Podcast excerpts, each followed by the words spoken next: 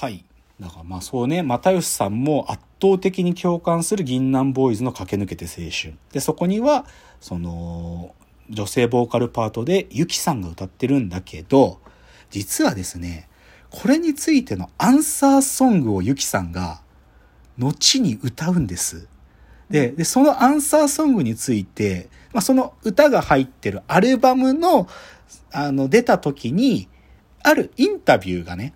音楽ナタリーに載るんですよ。で、はいそれちょっと読みますね。これ2018です。2018の音楽ナタリーで、ゆき、素敵な15歳インタビューという、そういうインタビューの回があって、ちょっと読みますね。あと、以前、銀杏ボーイズのアルバム、えー2005年リリースの君と僕の第3次世界大戦的恋愛革命で、ドリーミーボーカルとして駆け抜けて青春を歌ったんですけど、私は幻なのという歌詞が私自身としてはどうしても腑に落ちなくて笑い。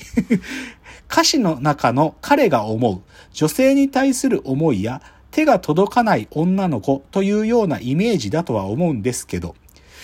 私は幻なんかじゃない。だから私はここにいるんだぞ。抱きしめても消えたりしないんだぞって、あれから何年経ってもそう思うので、自分の曲で歌いました。笑い。っていうのが載るわけ。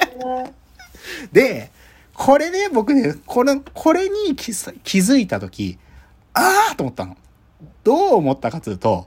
あ、やっぱ童貞たちって、本当に女の子の気持ち分かってないんだなって思う。そう。大弁者たるミネタが、その、あの、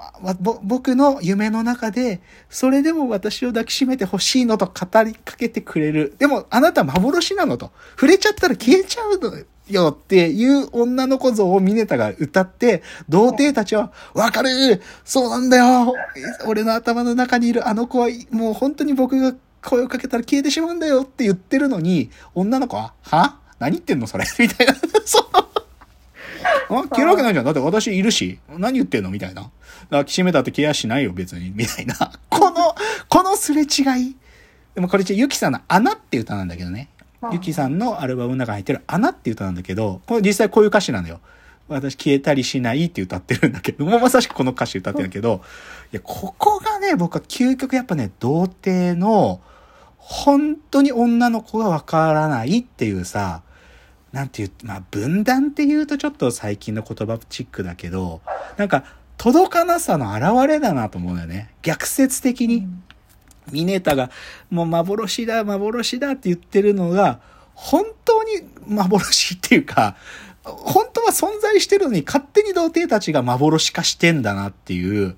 この届かなさ、なんか結構僕はショックでね、だから、なんつうのかな、これちょっとさ、別に今日僕は童貞たちのヒーローをもうなんていうか称賛したい気持ちでいっぱいですけど、でもその童貞たちのヒーローが逆言うと童貞たちの童貞たる部分を強化しちゃってるんじゃないかなとすら思う。なんか正直ね。うん。と思う。だからね、この辺ちょっと複雑な感情あります。でね、これちょっと少し話がなんか最近の言葉遣いの話に行くんだけどね。あのね、いつしかね、童貞ってね、魔法使いって呼ばれるようになったんですよ。知ってます？童貞魔法使いっていう呼ばれる文脈知ってます？わかります。あ、わかります？なんか僕もね、なんかそう、童貞の話しようと思ってちょっと改めて調べてたんだけど、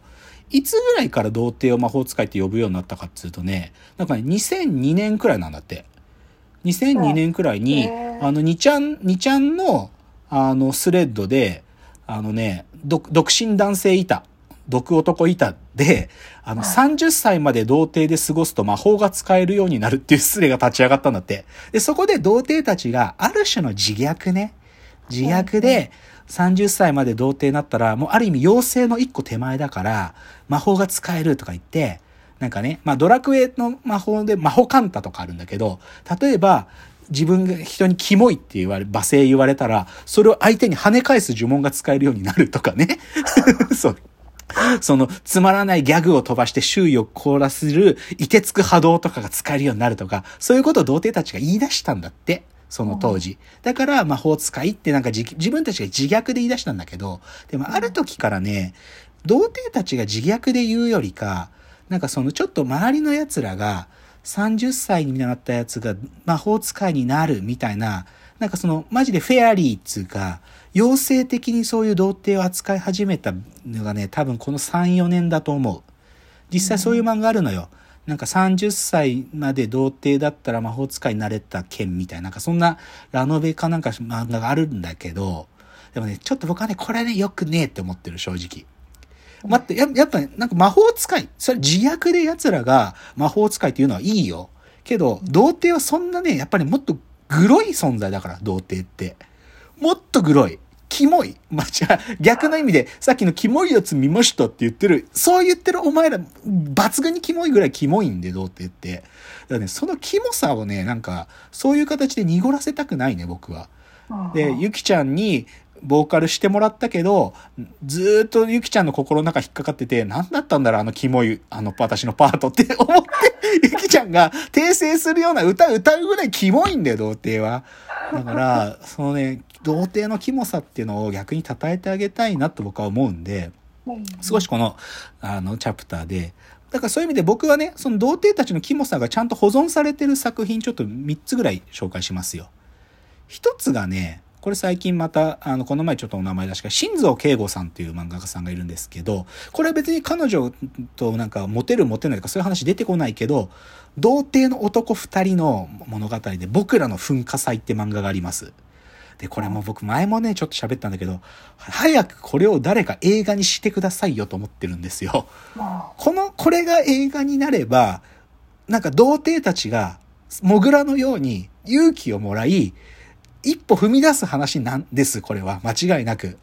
だから、これ早く映画にしてくれと思ってるが、でも、童貞のなんか悩める少年、僕らの噴火祭まず読もうぜっていうのが一つ。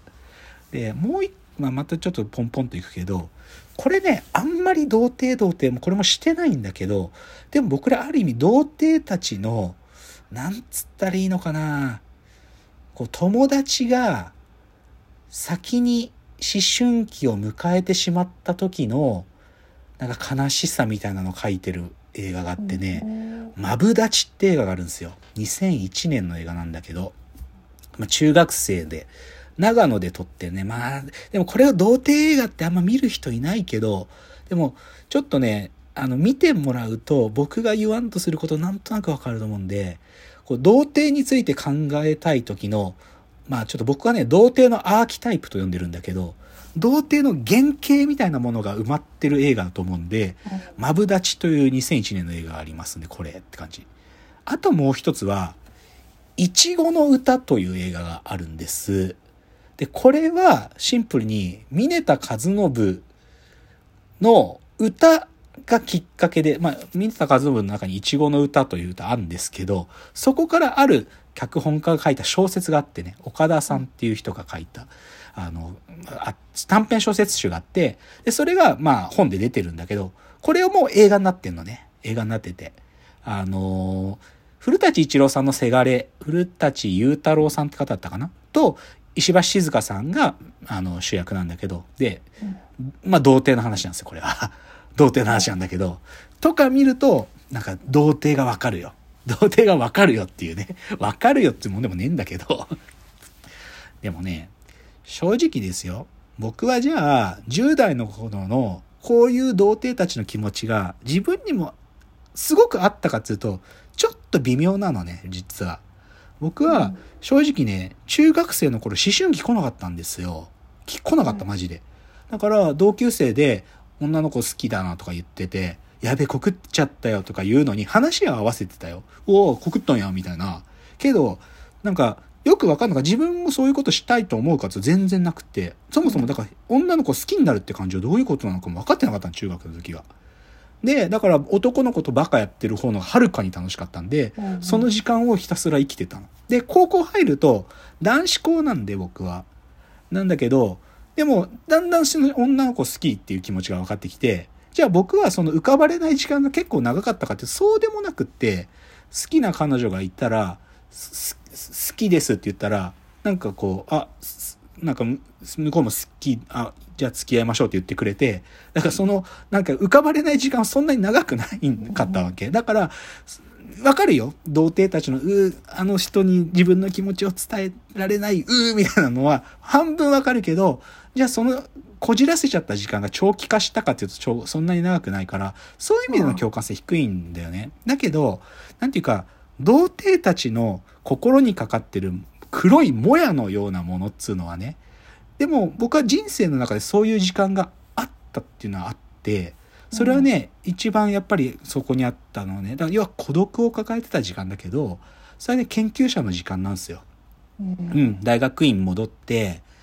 で、もう大学院で、いや、研究者になりてえなと思って、一人毎日研究し、勉強してた。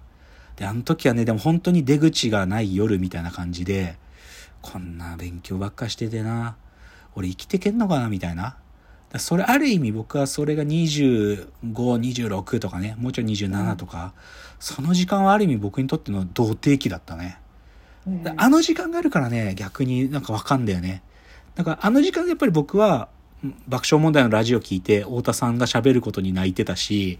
なんか、ミネタの音楽聞いて、なんか、なんか好きなあの子に思い伝えられないみたいな気持ちってよりか、なんか俺の心のもやっていつ晴れんだろうみたいなところに共感してたんで、だから僕はでもそういう意味ではあの時期が僕にとっての童貞期だったっていう感じですね。だからわかる。だから、その空気階段がこれだけ支持集めたりとか、もしくはミネタの歌う曲が、女の子の気持ち全然わかってないのに、童貞たちの心に刺さりまくるっていうのはね、すっげえわかるなっていう、そういうお話でしたね。じゃあ今日ちょっと最後のチャプター。童貞についてのまとめの話で終わります。